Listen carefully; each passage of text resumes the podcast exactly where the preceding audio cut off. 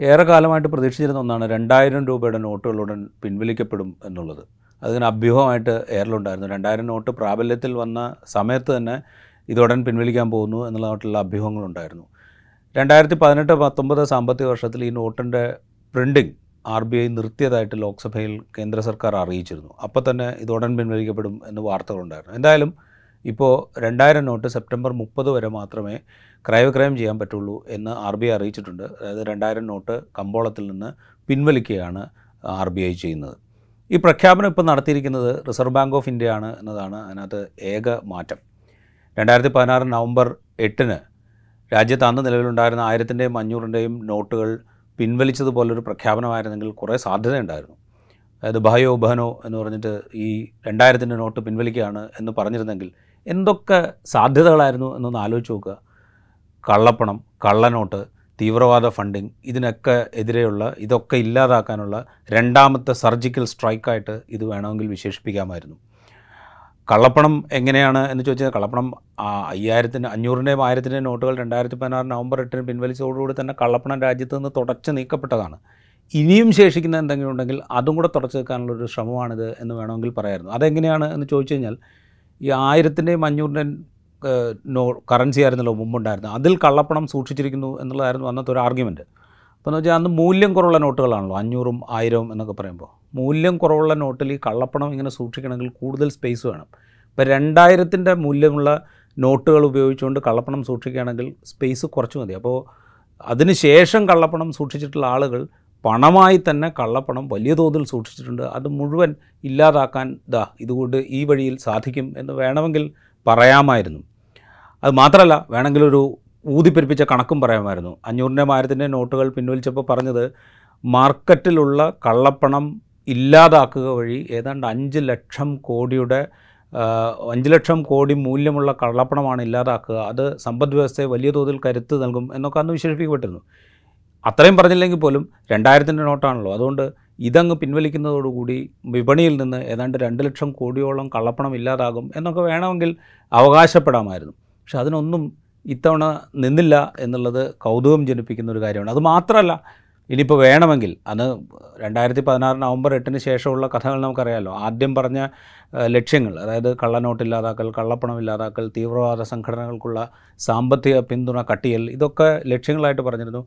പിന്നെ കുറച്ച് കഴിഞ്ഞപ്പോഴത്തേക്കും ആ, ലക്ഷ്യം മാറ്റിക്കൊണ്ട് ഡിജിറ്റൽ കറൻസിയിലേക്ക് മാറ്റുന്നതിന്റെ ഭാഗമായിട്ടാണ് ഈ ശ്രമം എന്ന് പറയുന്നത്. അതായത് ഇടപാടുകളൊക്കെ സാമ്പത്തിക ഇടപാടുകളൊക്കെ ഡിജിറ്റലാക്കുക എന്ന് പറയുന്ന പ്രക്രിയയിലേക്ക് മാറുകയാണ്. അതിന് മുന്നോടിയാണ് ഈ നീക്കം എന്നൊക്കെ പറഞ്ഞിരുന്നു. ഇപ്പോൾ വേണമെങ്കിൽ പറയാമായിരുന്ന ഒരു കാരണം കാര്യം എന്ന് പറയുന്നത് കറൻസി മുക്ത് ഭാരത് അതാണ് ലക്ഷ്യം എന്ന് വേണമെങ്കിൽ പറയാമായിരുന്നു. കോൺഗ്രസ് മുക്ത് ഭാരതമാണ് ലക്ഷ്യം എന്ന് കുറേ കാലമായിട്ട് പറഞ്ഞുകൊണ്ടിരിക്കുന്നു. ഇപ്പോൾ തൽക്കാലം ഇനി അത് സാധ്യമല്ല എന്ന് ഏതാണ്ട് ഉറപ്പായിട്ടുണ്ട്. ഇപ്പോൾ കർണാടകത്തിൽ അധികാരത്തിൽ വന്നുകൊണ്ട് ഇനിയിപ്പോൾ അഞ്ച് കൊല്ലത്തേക്ക് കോൺഗ്രസ് മുക്ത് ഭാരതം എന്നുള്ള സ്വപ്നം കാണാൻ പറ്റില്ലല്ലോ. അപ്പോൾ അതുകൊണ്ട് കറൻസി മുക്ത് ഭാരതമാണ് ലക്ഷ്യം എന്ന് വേണമെങ്കിൽ പ്രഖ്യാപിക്കാമായിരുന്നു. രണ്ടായിരത്തി നോട്ട് ഈ ഘട്ടത്തിൽ പിൻവലിക്കുന്നു. വൈകാതെ മറ്റ് നോട്ടുകളും പിൻവലിച്ചേക്കാം എന്നുള്ള ഒരു പ്രതീതി സൃഷ്ടിക്കുന്നു. അതോടെ നോട്ടുകളിൽ കള്ളപ്പണം സൂക്ഷിക്കുക എന്നുള്ളൊരു പണിയിൽ നിന്ന് ആളുകൾ പിന്നെ ഇങ്ങനെ പലതരത്തിലുള്ള സാധ്യതകളുണ്ടായിരുന്നു മുമ്പിൽ. പക്ഷേ അതിനൊന്നും ഇത്തവണ എന്തുകൊണ്ടോ നമ്മുടെ ഭരണകൂടവും അതിന് നേതൃത്വം നൽകുന്ന പ്രധാനമന്ത്രി നരേന്ദ്രമോദിയും തയ്യാറായില്ല.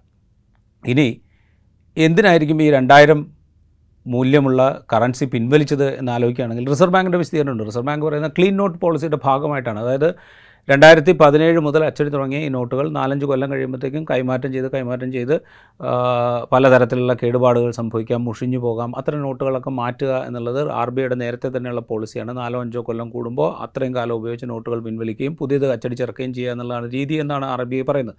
അതിന്റെ ഭാഗമായിട്ട് ഇത്രയും കാലം ഉപയോഗിച്ച് കഴിഞ്ഞാൽ രണ്ടായിരം മൂല്യമുള്ള നോട്ടുകൾ മുഴുവൻ പിൻവലിക്കുന്നു. ഇതിന്റെ അച്ചടിയാണെങ്കിൽ നേരത്തെ തന്നെ നിർത്തിയതാണ്. മറ്റ് കറൻസികൾ അതായത് ഇപ്പോൾ നൂറിന്റെ ഇരുന്നൂറിന്റെ അഞ്ഞൂറിന്റെ ഇതൊക്കെ ആവശ്യത്തിന് മാർക്കറ്റിലുണ്ട്. അതുകൊണ്ട് ഈ രണ്ടായിരം പിൻവലിച്ചാലും പ്രശ്നമില്ല. അതുകൊണ്ട് ക്ലീൻ നോട്ട് പോളിസിയുടെ ഭാഗമായിട്ട് ആണ് ഇത് പിൻവലിക്കുന്നത് എന്നാണ് ആർ ബി ഐ പറയുന്നത്.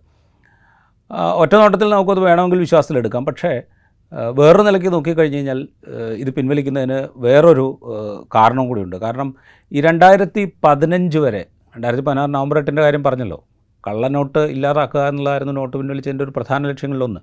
അതിന് മുമ്പ് വരെയുള്ള കണക്കെടുത്ത് കഴിഞ്ഞാൽ ഏതാണ്ട് പതിനഞ്ച് കോടിക്കും പതിനാറ് കോടിക്കും ഇടയിലുള്ള കള്ളനോട്ടുകളാണ് രണ്ടായിരത്തി പതിനഞ്ചിൽ ഇന്ത്യ മഹാരാജ്യത്ത് നിന്ന് മൊത്തമായിട്ട് വിവിധ ഏജൻസികൾ പിടികൂടിയത്. കള്ളനോട്ട് പതിനഞ്ച് കോടിക്കും പതിനാറ് കോടിക്കും ഇടയിലുള്ളത്. രണ്ടായിരത്തി പതിനാറിൽ ഈ ഈ നിരോധനം അതായത് ആയിരത്തിന്റെയും അഞ്ഞൂറിന്റെയും നോട്ടുകൾ പിൻവലിച്ചതിന് ശേഷമുള്ള വർഷങ്ങളുടെ കണക്കെടുത്ത് കഴിഞ്ഞാൽ പിടിക്കുന്ന കള്ളനോട്ടുകളുടെ മൂല്യം വലിയ തോതിൽ കൂടിയിട്ടുണ്ട്. ഏതാണ്ട് ഇരട്ടിയായിട്ട് രണ്ടായിരത്തി പതിനേഴ് പതിനെട്ടിൽ വർദ്ധിച്ചു. ഏതാണ്ട് മൂന്നിരട്ടിയായിട്ട് തൊട്ടടുത്ത സാമ്പത്തിക വർഷം വർദ്ധിച്ചു. അങ്ങനെ ഓരോ വർഷവും പിടിക്കുന്ന കള്ളനോട്ടുകളുടെ എണ്ണം കൂടി കൂടി വരികയാണ്. ഇങ്ങനെ പിടിക്കുന്നതിലാകട്ടെ ഏതാണ്ട് അറുപത് ശതമാനത്തോളം രണ്ടായിരം ഡിനോമിനേഷനിലുള്ള നോട്ടുകളാണ് കള്ളനോട്ടായിട്ട് പിടിച്ചിരുന്നത്. അതായത് കൂടുതൽ മൂല്യമുള്ള നോട്ട് വിപണിയിൽ ഇറക്കിയതോടെ കള്ളനോട്ട് നിർമ്മാതാക്കൾക്ക് ഈ കൂടുതൽ മൂല്യമുള്ള നോട്ട് വ്യാജൻ പ്രിന്റ് ചെയ്ത് വിപണിയിൽ ഇറക്കുക എന്ന സൗകര്യം ഉണ്ടായി എന്നുള്ളതാണ് അതിന്റെ വസ്തുത. അപ്പോൾ ഇതിങ്ങനെ കൂടിയതോടുകൂടി റിസർവ് ബാങ്കിന് തന്നെ മനസ്സിലായി. ഇത് ചെറിയ നോട്ടുകളായിരുന്നെങ്കിൽ കുറച്ചും കൂടെ കുറവാകുമായിരുന്നു. വലിയ മൂല്യമുള്ള നോട്ടായതുകൊണ്ട് കൂടുതൽ കള്ളനോട്ട് വിപണിയിൽ ഇറങ്ങുന്നുണ്ട് എന്ന് മനസ്സിലാക്കിയതിന്റെ കൂടി തുടർച്ചയായിട്ടാണ് സത്യം പറഞ്ഞാൽ രണ്ടായിരം നോട്ട് പിൻവലിക്കുന്നത്. അല്ലാതെ ക്ലീൻ നോട്ട് പോളിസിയുടെ ഭാഗമായി മാത്രമല്ല ഈ നോട്ട് പിൻവലിക്കുന്നത്. ഇനി ഇതിന്റെ ഘട്ടത്തിൽ ഈ ഘട്ടത്തിൽ പോലും വേണമെങ്കിൽ ഒരു പ്രസ്താവന ഭായോ ബഹനോ എന്നുള്ള മട്ടിൽ നടത്തിയിരുന്നെങ്കിൽ വ്യാഖ്യാനിക്കാൻ സാധ്യതയുണ്ടായിരുന്നു. കാരണം നേരത്തെ മുതൽ തന്നെ ഇന്ത്യ പറഞ്ഞുകൊണ്ടിരിക്കുന്ന ഒരു കാര്യം പാകിസ്ഥാനിലെ രഹസ്യാന്വേഷണ സംഘടനയായ ഇന്റർ സർവീസസ് ഇന്റലിജൻസിന്റെ സഹായത്തോടുകൂടി ഹൈ ക്വാളിറ്റി വ്യാജ നോട്ടുകൾ ഇന്ത്യൻ ഇന്ത്യൻ ഇന്ത്യൻ നോട്ടുകളുടെ വ്യാജൻ പ്രിന്റ് ചെയ്ത് ഇന്ത്യയിൽ വ്യാപകമായിട്ട് പ്രചരിപ്പിക്കുന്നുണ്ട് എന്ന വാദം മുൻപേ തന്നെ ഉണ്ട് അതിൽ വസ്തുത ഉണ്ടാവുമായിരിക്കാം. അത് നമുക്കറിയില്ല. വസ്തുത ഉണ്ടാവുമായിരിക്കാം. പക്ഷേ ഈ ഘട്ടത്തിൽ ഒരു പ്രസ്താവന നടത്തുകയായിരുന്നെങ്കിൽ രണ്ടായിരം മൂല്യമുള്ള അത്യുന്നത ക്വാളിറ്റിയുള്ള ഒരു നോട്ട് പുറത്തിറങ്ങിയപ്പോൾ അതിന്റെ വ്യാജൻ ഇതാ ഇന്റർ സർവീസസ് ഇന്റലിജൻസ് ഏജൻസിയുടെ സഹായത്തോടെ പാകിസ്ഥാൻ അച്ചടിച്ച് ഇന്ത്യയിൽ വ്യാപകമായിട്ട് വിതരണം ചെയ്യുകയാണ്. അതിന് തടയിടാനാണ് എന്ന് വേണമെങ്കിൽ വിശദീകരിക്കാമായിരുന്നു. പക്ഷേ അത്തരം വിശദീകരണങ്ങൾക്കൊന്നും എന്തുകൊണ്ടോ ഇത്തവണ ഭരണകൂടം തയ്യാറായില്ല എന്നുള്ളത് കൗതുകകരമായിട്ട് നമ്മുടെ മുമ്പിലുണ്ട്. ഇനി ഈ നോട്ടുകൾ പിൻവലിക്കുന്നതുകൊണ്ടുണ്ടാകുന്ന പ്രശ്നം എന്താ? ഇപ്പോൾ രണ്ടായിരത്തി പതിനാറ് നവംബർ എട്ടിന് അഞ്ഞൂറിന്റെയും ആയിരത്തിന്റെയും നോട്ടുകൾ പിൻവലിച്ചു.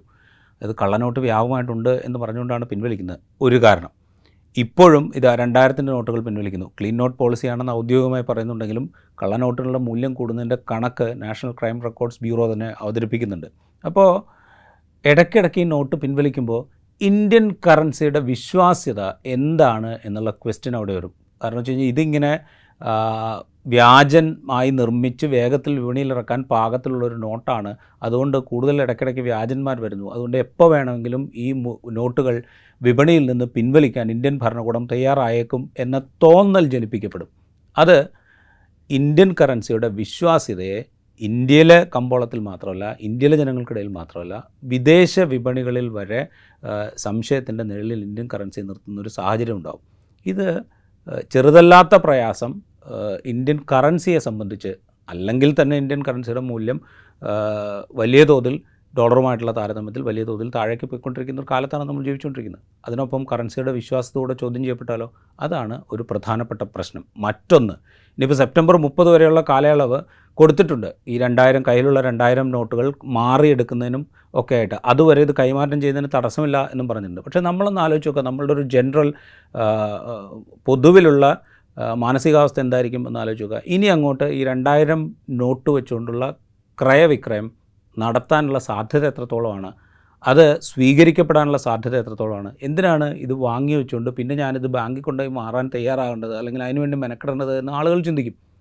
അപ്പോൾ സ്വാഭാവികമായിട്ടും ഇപ്പോൾ മാർക്കറ്റിലുള്ള ഇപ്പോൾ വിപണിയിലുള്ള രണ്ടായിരം നോട്ടുകളുടെ ക്രയവിക്രയം ഒരു മുരടിപ്പിലേക്ക് നീങ്ങുകയോ അല്ലെങ്കിൽ ക്രയവിക്രയം ഏതാണ്ട് അവസാനിക്കുകയോ ഇപ്പോൾ തന്നെ ചെയ്യും. അതായത് ഇപ്പോൾ മാർക്കറ്റിലുള്ള പണത്തിന്റെ ചെറിയൊരു ശതമാനമെങ്കിലും ഉപയോഗിക്കപ്പെടാതെ ബാങ്കുകളിലേക്ക് തിരിച്ചെത്തുകയായിരിക്കും ചെയ്യുക. അത് നിലവിൽ തന്നെ സാമ്പത്തിക പ്രതിസന്ധി ഉണ്ടായിക്കൊണ്ടിരിക്കുന്ന സാമ്പത്തിക പ്രതിസന്ധി നേരിട്ടുകൊണ്ടിരിക്കുന്ന രാജ്യത്തിന് ചെറിയ പ്രശ്നങ്ങളെങ്കിലും ഉണ്ടാക്കും എന്നുള്ളതിൽ തർക്കം വേണ്ട.